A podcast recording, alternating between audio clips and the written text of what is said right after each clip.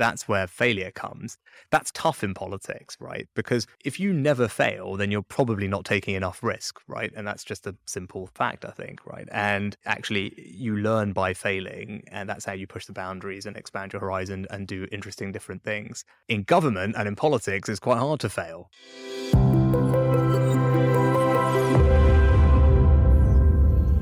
Welcome back to Jimmy's Jobs of the Future. It's great to say we are now starting our fourth series.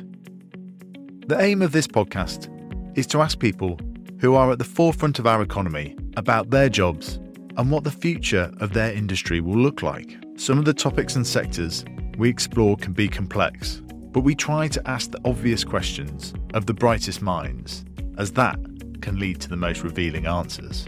And in this series, we are kicking off with one of the biggest jobs of them all Chancellor of the Exchequer. We've all seen Rishi Sunak on the TV holding up the red box on budget day, but what actually does it involve? What do the civil servants in the Treasury do? And what is the aim behind the government's new economic campus in Darlington? And in a world of so much information, what sources does the Chancellor use to keep on top of developments in the modern economy? We recorded this episode in the Locomotion Train Museum in the northeast of England. A dramatic backdrop near the government's new economic campus in Darlington. We filmed the episode, and you can watch it and get the transcript on our website at www.jobsofthefuture.co. And you can subscribe to our new YouTube channel at Jimmy's Jobs. And you can follow me on Twitter at Jimmy M. But before diving in, I wanted to thank our headline partners, the Octopus Group. The Octopus Group is a collection of eight entrepreneurially minded businesses across financial services and energy, all founded on the one simple belief that people and the planet deserve better. They are intent on building a better tomorrow for future generations and are a certified B Corp, demonstrating they care as much about the impact of their investments as the returns they generate.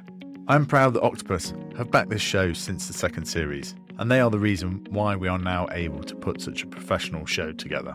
To hear more about what they do, it is worth checking out previous episodes with the founders Chris Hulatt, Simon Rogerson, or one of their venture partners on the future of health tech, Pooja Seekar. On to today's show.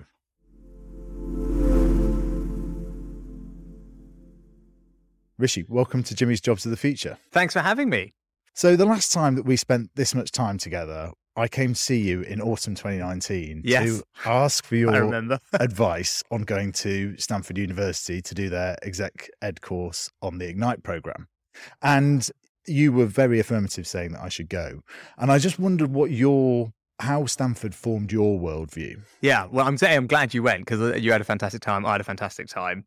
And you're right, it was actually just totally transformational for me moving to California, living, studying, and then working in Silicon Valley and elsewhere, because you can't help but have that culture there totally infuse you mm. and uh, it's it's everywhere you go and it's a it's a mindset where everyone is they're working really hard they're dreaming big things and yeah. everyone is wanting to change the world one way or another uh, they think in that scale and that's quite inspiring and eh, and of course people accept that failure is a part of that journey that's another ingredient of it uh, and the other thing is that they want to move fast right and they want to move fast and they want to try new things so all of that and many other things are kind of part of what makes the place magical and special and you know i said i've tried to bring some of that thinking into the rest of my career afterwards, um, which I, you know hopefully is a good thing. Actually, we try and do it at the Treasury as well. Mm. But uh, it's, a, it's a mindset that celebrates people and their potential and as I said, dreams big things. And when that works, it's it's it's really quite special. Yeah, it's kind of if you're going to take a swing, take a really big take swing, a big swing, swing right? Yeah. yeah. And just explain to us what the job of the Chancellor of the Exchequer is.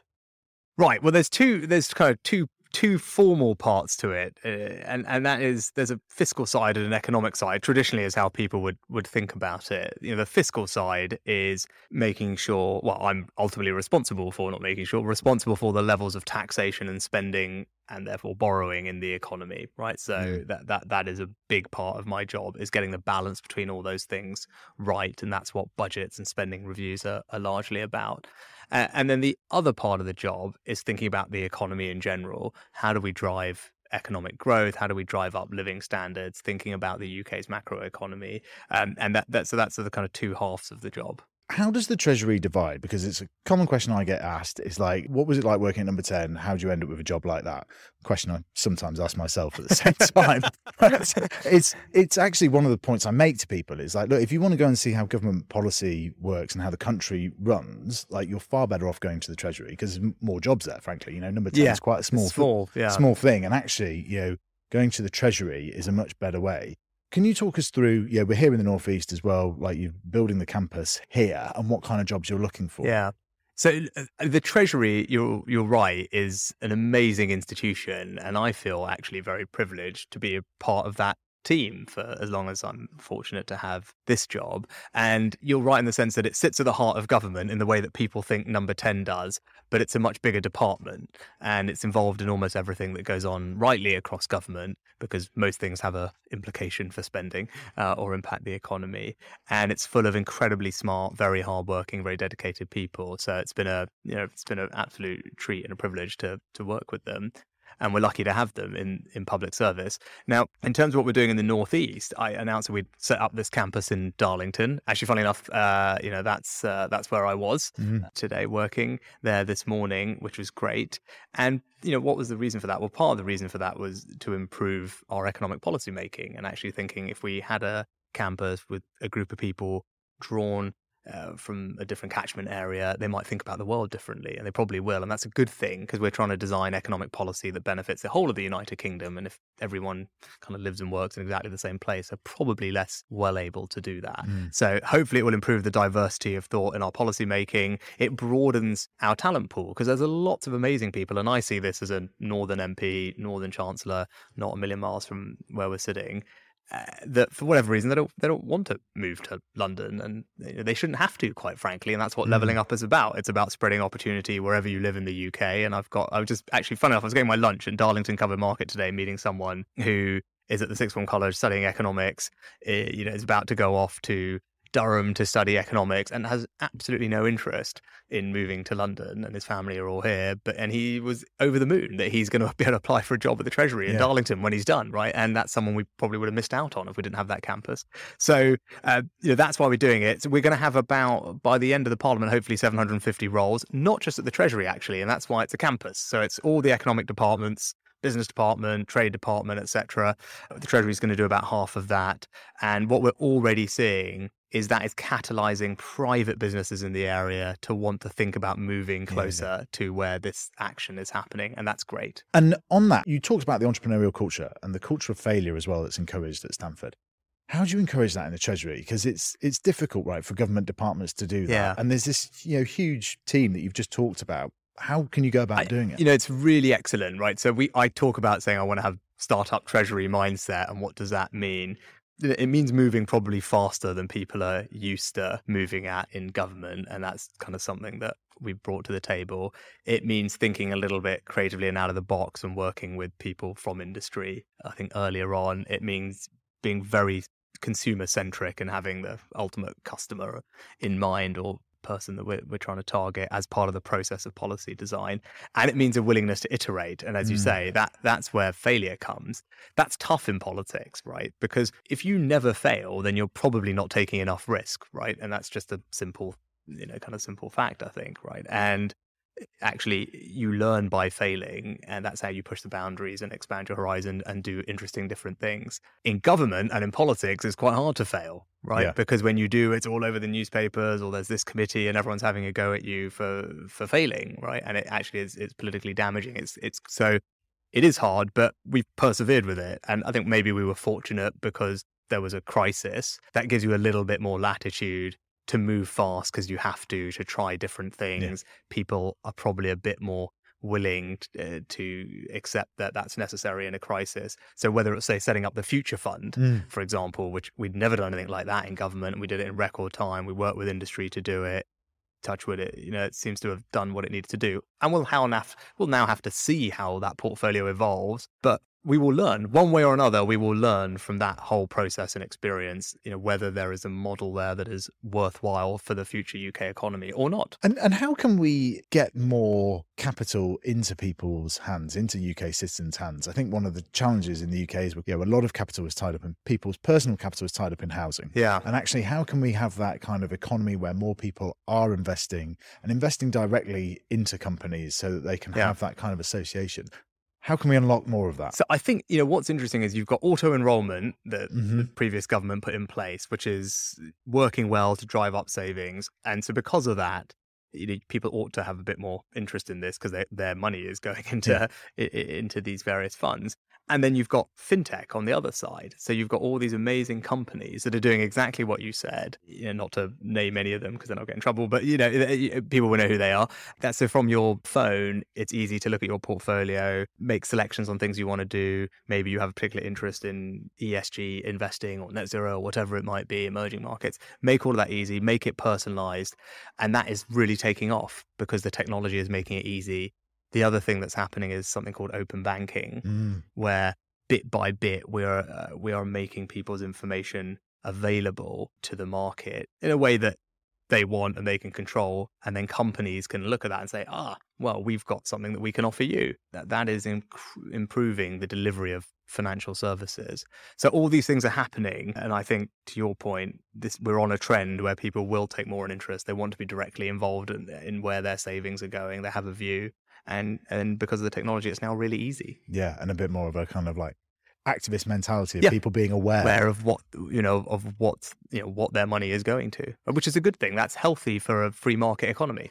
Totally, and and also uh, if you're investing in an ISA with a bank and so on, it can end up in JP Morgan Asia Fund Three, and right. you sort of just don't like you, yeah. you've got no connection to that. Yeah. It doesn't mean anything to you. And I, I do think one of the things we could see is more kind of investing back home will make a big difference. Exactly. Well. People will want to back whether it's companies in their area or companies that do a particular type of thing that they're interested in, that they believe in. Um, so all of that is great.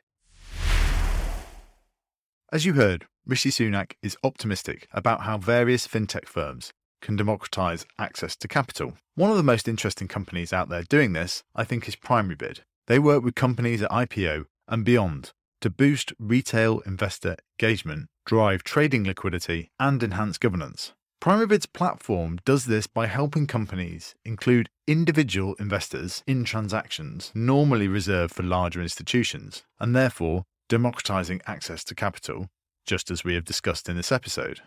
As a partner of the London Stock Exchange last year, it worked with over 150 companies, including Deliveroo, PensionBee, and Halfords. Public companies can now include the public when raising capital. To learn more, visit www.primarybid.com forward slash issuers. And a reminder, of course, that your capital is at risk. The product roadmap for government is a lot longer than it is for startups and entrepreneurs. And it takes a huge amount of time to know whether policies have been a yeah. success and so on. You said, and you were quite creative when you first came into the role because you had to be, and there weren't many other options. Which policies are you think working best that could be potentially extended? it's probably a bit early to tell, actually, funnily mm. enough, on the crisis. To your point, you kind of need to really wait to see. One thing we are doing a better job of is actually evaluating them. So, government yes. does a very bad job of evaluating what's working and what's not. And then being willing to stop things that are not working, that's also quite hard. We yes. talked about failure of that's actually quite a hard thing to do to stand up and say, you know what, this this thing just doesn't work. Actually, it sounds great and everyone seems to like it, but like you know what, we've been looking at it and it doesn't really drive the change that we think, given how much money we're spending on it, and we should just stop doing it. Yeah. That's quite a hard thing. You don't hear us say that very often. So we need to evaluate more things which we're doing, use data better. And now we're when I were putting new policies in place, anywhere, I kind of insist that departments or the Treasury, if it's our policy, that we do randomized control trials, RCTs, mm. or A B testing where we can to constantly be learning about what we're doing and whether it's working or not. So I've instituted that since I started, but it will take some years for all those things to bear fruit. And do you think that's one of the most crucial things that's changing about government is that data that can be collated and that you can pull into, like you say, A and B testing. I imagine is not a phrase that have been particularly used in the Treasury. no, but it's right. I mean, we do so much, especially during the crisis. You know, we, we had so much we needed to communicate to people to try and get them to do different things or let them know what was going on. And we talked to the behavioral nudge unit that was set mm-hmm. up by predecessors that was helpful um, but we need to be doing that all the time right companies do that to optimize their messaging like what we do is more important for the most part yeah. so we should be doing the same thing um, so I, you know hopefully hopefully that culture will change over time my actually my previous chief secretary of treasury steve barclay mm-hmm. who's now the Chancellor of the Duchy of Lancaster is is rightly obsessed with this, and it's great. In his old job, he was obsessed with it. He's obsessed with it now, and is driving that agenda forward, helpfully with us um, across government. Uh, and it will be a really good thing because we can do so much with the data if we if we bother to focus on it, analyze it.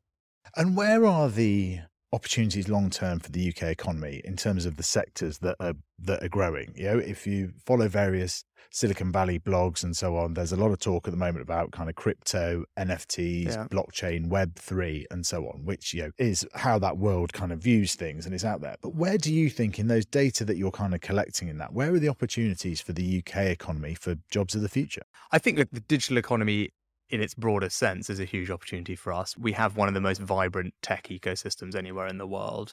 I mean, outside of the US and China, this is the third biggest market for venture capital. We have more tech unicorns in France and Germany combined. And then if you look at the quality of our basic research, it's very, very high, whether it's Nobel laureates, research citations, uh, publications, etc. Uh, and our regulatory model, whether it's for fintech or life sciences, is quite flexible and pro innovation. And we have a population actually that embraces digital technology at a far greater level than mm. even the US does, if you look at e commerce stats, for example, and certainly more than most European countries. So you put all of that together, and we have, I think, a very supportive tax environment as well. So you put all of that together, that should make us feel really positive about digital economy whether it's AI, whether it's quantum, whether it's e-commerce, whether it's fintech. So that's a big strength for us. I think financial services is another industry where we're clearly world class. And when you combine the technology and flexible regulation with a world leading financial services center that is also leading in green finance, that's probably mm-hmm. another industry that I would I would call out. And then the creative industries, actually, outside of west coast of, of the US or, or New York, like this is probably one of the most exciting places for creative industries anywhere in the world. I think the British Film Institute recently said we had, I think, more production volume here in the last six months than we've had in years. There was an amazing multi hundred million pound announcement of a new investment studio, Sunset Studios, uh, just outside London. And the Pinewood Shepperton investment will make that one of the largest TV and film studios anywhere in the world. Huge amount of talent in that industry. Uh, so, again, it's something that we're really, really brilliant at. And I can see that growing a lot in the future when it comes to the creatives, we are seeing a creator economy that's mm. emerging, which I think is one of the most interesting aspects to everything that the economy is seeing. Where can the UK take advantage of that? So, I, one thing we need to have is just high quality people, right? Because mm. all those industries are very people reliant. So, that's a combination of making sure that we're training enough people, whether that's all the people that are technically involved in the production of TV and film content, right down that supply chain, the post production roles that are vital. And then in um, digital, again, it, you know, we actually recently I made an announcement about doubling the number of AI scholarships mm. that we're mm. doing to bring people in, into that. Um, so we need to have talent domestically, but then we also have to have a, a visa regime that is supportive of bringing the best and the brightest to this country. And if you look at fast growing companies in the UK, you know, the, the majority have a foreign born founder. Yeah. For instance, like the majority of STEM staff at universities were not born here. I think about a third of our STEM Nobel laureates were not born here either. So eh, we need to make sure that our visa regime is getting all those people here. Uh, those are exactly the type of people we want here. Brexit was not about saying no to everybody. It was about us just making decisions about it. And one of the decisions that we're making is for the best and the brightest, most talented people around the world, we want them to be able to come here. Yeah. And uh, we're radically improving our high school visa regime to achieve exactly that. And where are the regulatory opportunities of, of Brexit? Um, you know, you voted for it, and where do you see again, like a seriously long product roadmap that Brexit will yeah. be? But wh- where are the opportunities in in that innovation that we could see in on, in terms of regulation? So I think you're absolutely right that we should view regulatory approaches or regulation as a competitive advantage of the mm. UK. We have a great track record in stable, principles based regulation, uh, which is supportive broadly of innovation. So that is a good thing. And you've seen instances of that. I'd probably pick let's pick three in life sciences and the MHRA, as it demonstrated through the pandemic, mm. is able to move at quite a you know rapid pace compared to other regulators around the world. So that agility and speed is is obviously valuable. Uh, that's great for life sciences. Uh, in data, we've already launched consultations on reforms to data regulation after leaving the EU to provide yeah. a bit more proportionality into that regime and a bit more pro innovation. Uh, and then lastly, financial services, where the FCA actually is is known around the world for being a pioneer in creating a regulatory sandbox, as it's called, yeah. to allow fintech companies to experiment with different types of products and services in a controlled environment, so we can see what happens, um, and then they can scale. And now we're involving that sandbox into a scale box. Uh, you know, that's an example. And that I, I'd say is you know, hard pressed to find leading financial centers around the world that do do as good a job at us at that. And on that cultural side, you've talked about it being one of the hardest things, but you know, we've got like you say, more unicorns than anyone else in the EU, just gone past 100. You know, we've had more startups than ever before being founded, partly because of the pandemic. How can we get improve that cultural middle bit, the kind of Mittelstand in Germany, and, and how can we encourage the sort of ambition and people to scale up? Yeah, I, you're right to frame the question in terms of culture because a lot of people frame the question in terms of some kind of regulatory barrier or mm. access to capital or something like that. And I, those things are, of course, they're important, and companies need to have access to the capital that they need to grow at that stage. And we're working on all of that. So there's lots of interventions that will, will help with that. Uh, but I think the biggest barrier is the one is the one you you mentioned is that I I constantly meet businesses where you know they get to a point and for whatever reason they don't either feel ready or they're not quite wanting to to keep growing and they're quite happy and they've created an amazing business and yeah. they should be really proud but what we need is for those really good businesses to want to keep growing because that's actually how you drive growth and prosperity and more jobs in an economy and a lot of it is cultural and mm. we talk go back to the beginning we talk about silicon valley because people start with really big dreams they don't want to sell their business for quarter of a billion or half yeah. a billion because they want to have a billion dollar business at least, right? Yeah. If not even bigger.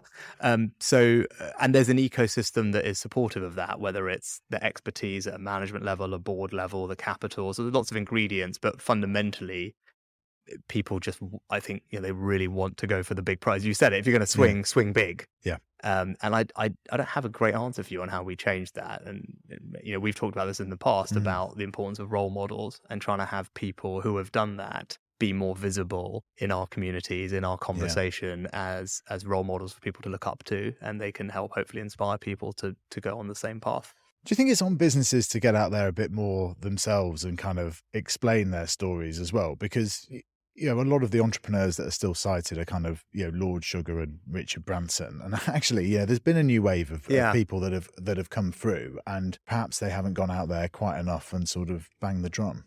Yeah, you know, a, I think you make a really good point, right? It goes back to what we are just talking about.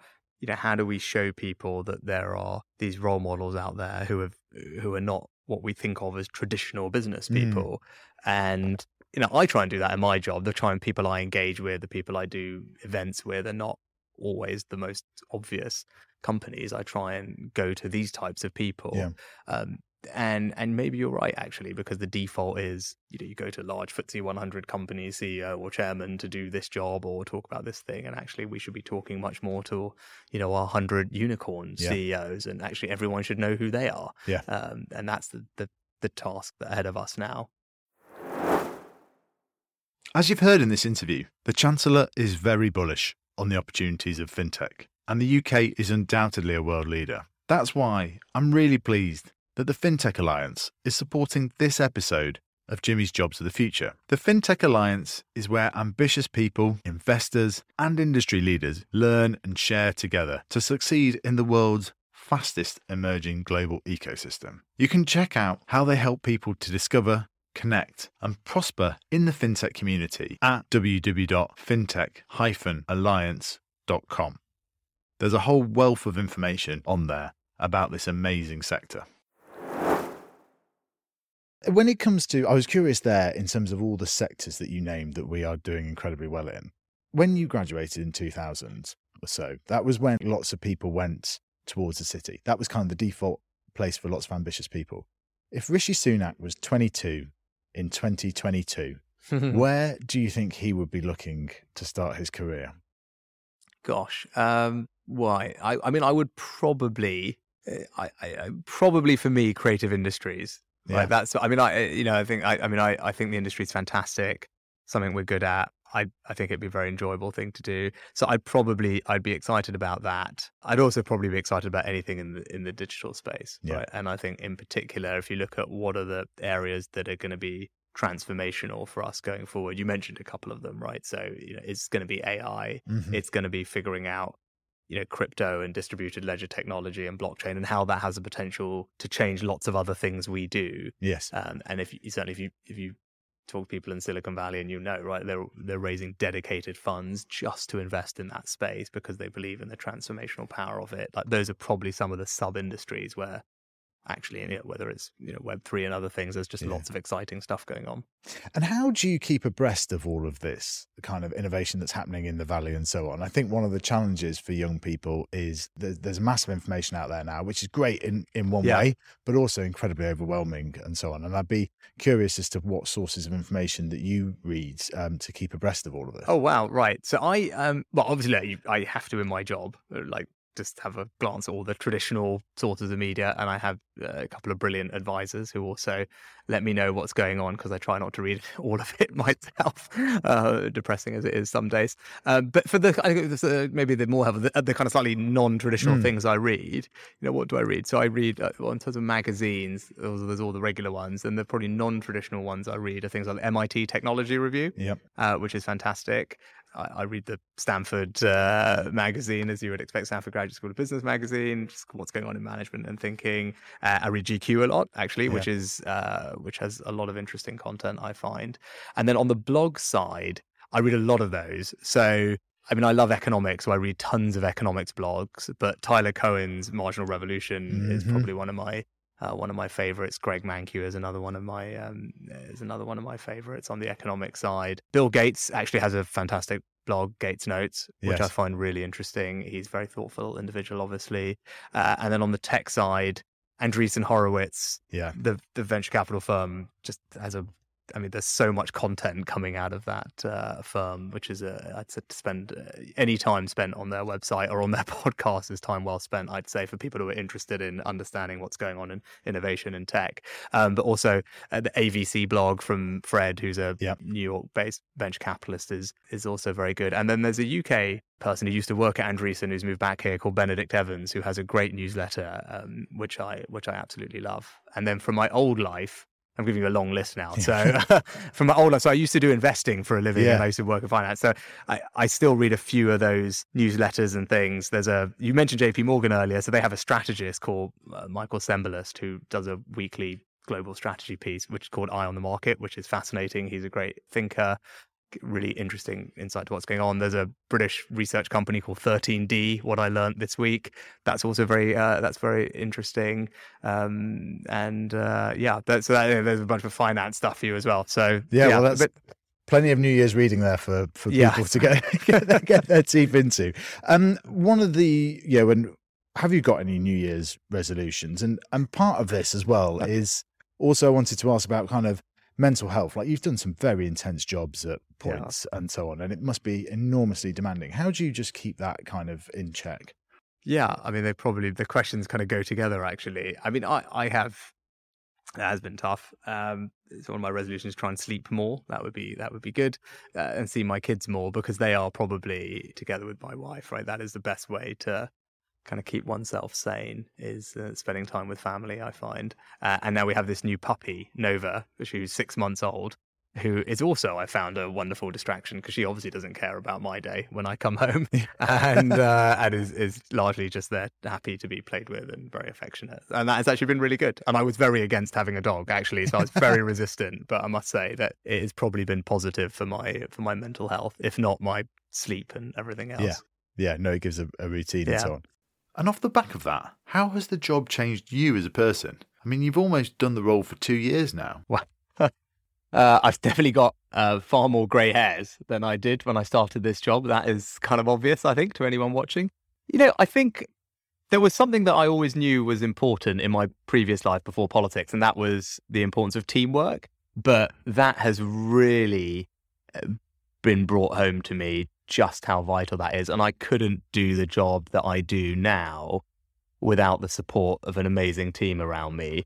And it's a team where everyone loves working with each other. There's an enormous amount of trust and people working hard towards a common goal. And that culture that I try and foster, and I think we're really fortunate to have in my team, is one which is really supportive and as I said, eh, I knew this, I always knew this was important, but it now has really come home to me just how vital it is.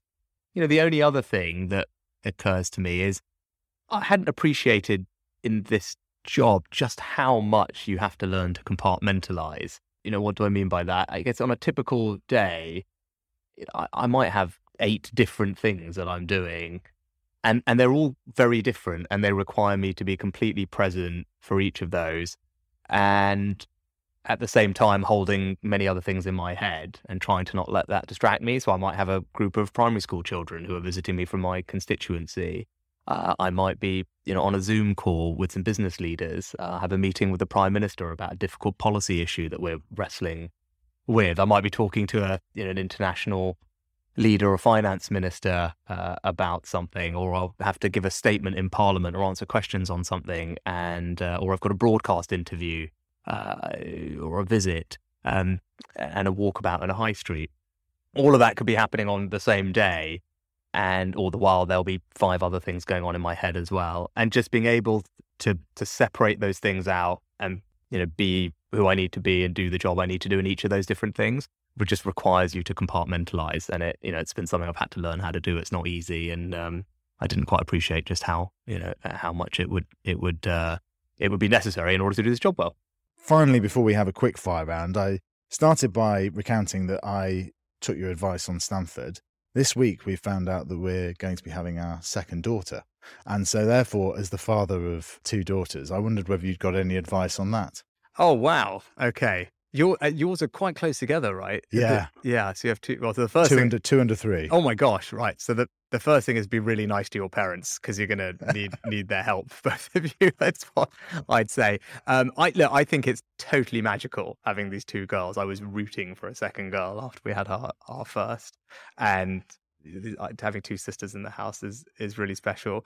I, the, the one thing we try and do is just do a lot of strong role models for them, right? Yeah. As as girls, and there's this great book that we read to them incessantly called Good Night Stories for Rebel Girls. And they love it. And it's just got lots of kick ass women in it and all these stories about them. And they and they really love that. And and we also try and do lots of STEM stuff with them. Yes. Um, and uh, and there's lots of better. There's lots of research that shows how girls and, and boys learn in slightly different ways. Mm. And uh, actually, girls for STEM subjects they learn slightly better through storytelling.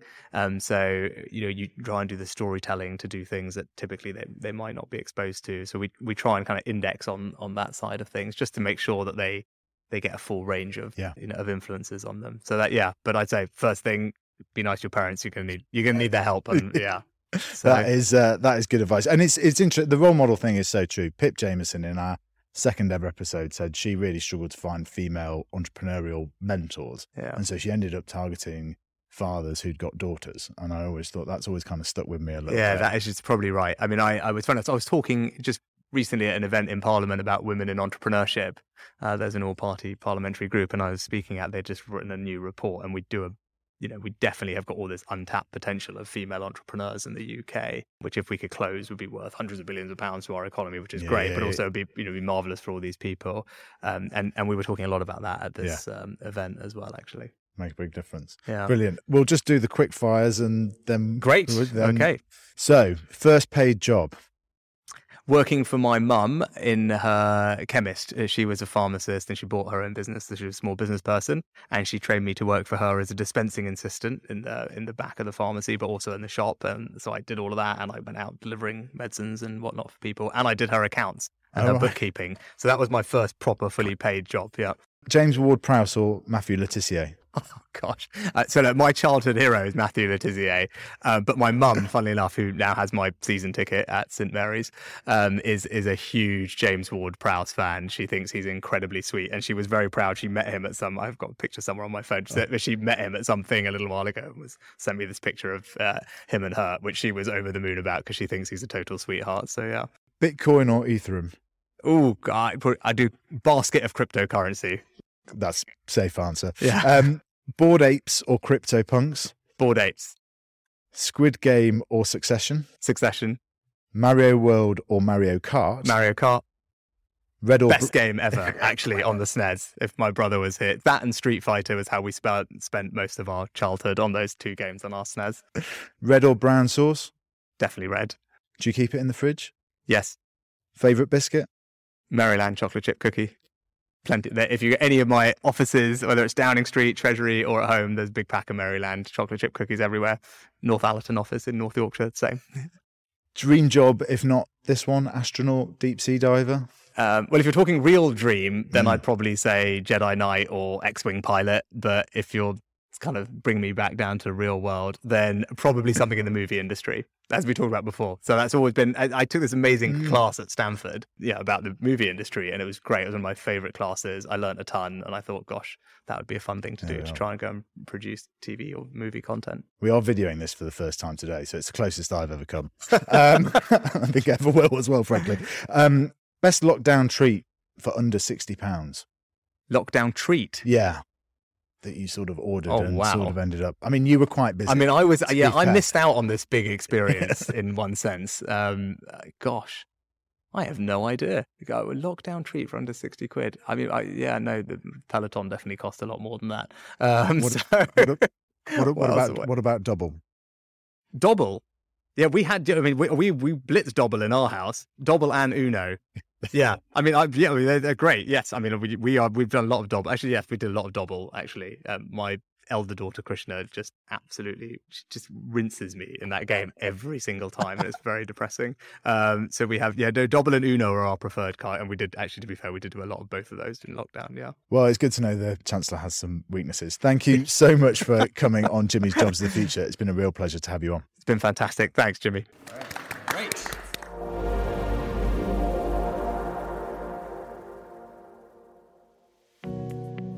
There are many great things that stuck with me from that interview, but perhaps one of the not so obvious points was what he said on teams.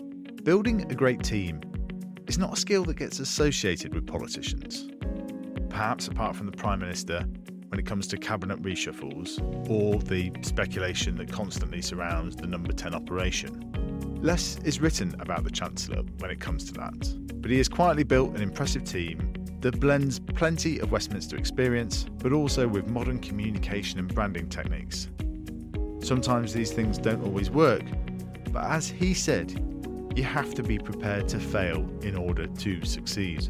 The truth is, any successful person is going to need to build a team around them and foster that as they move forward. Building teams, hiring, and retaining talent is one of the biggest workplace challenges at the moment particularly with the Great Resignation, and January being the most popular time that people look for a new job. I have recently spoken at Microsoft and the National Farmers Union on similar topics. If you'd like me to come into your organisation or company and talk through what I have learned about those key issues from this podcast and my time in number 10, please do drop us a line at hello at jobsofthefuture.co and the excellent Jimmy's Jobs team will come back to you. If you really enjoyed the episode, a rating on either iTunes or Spotify makes a massive difference. And you can check out more of the backstory to the show at www.jobsofthefuture.co. And of course, you can follow us on Twitter, Insta, and LinkedIn at Jimmy's Jobs.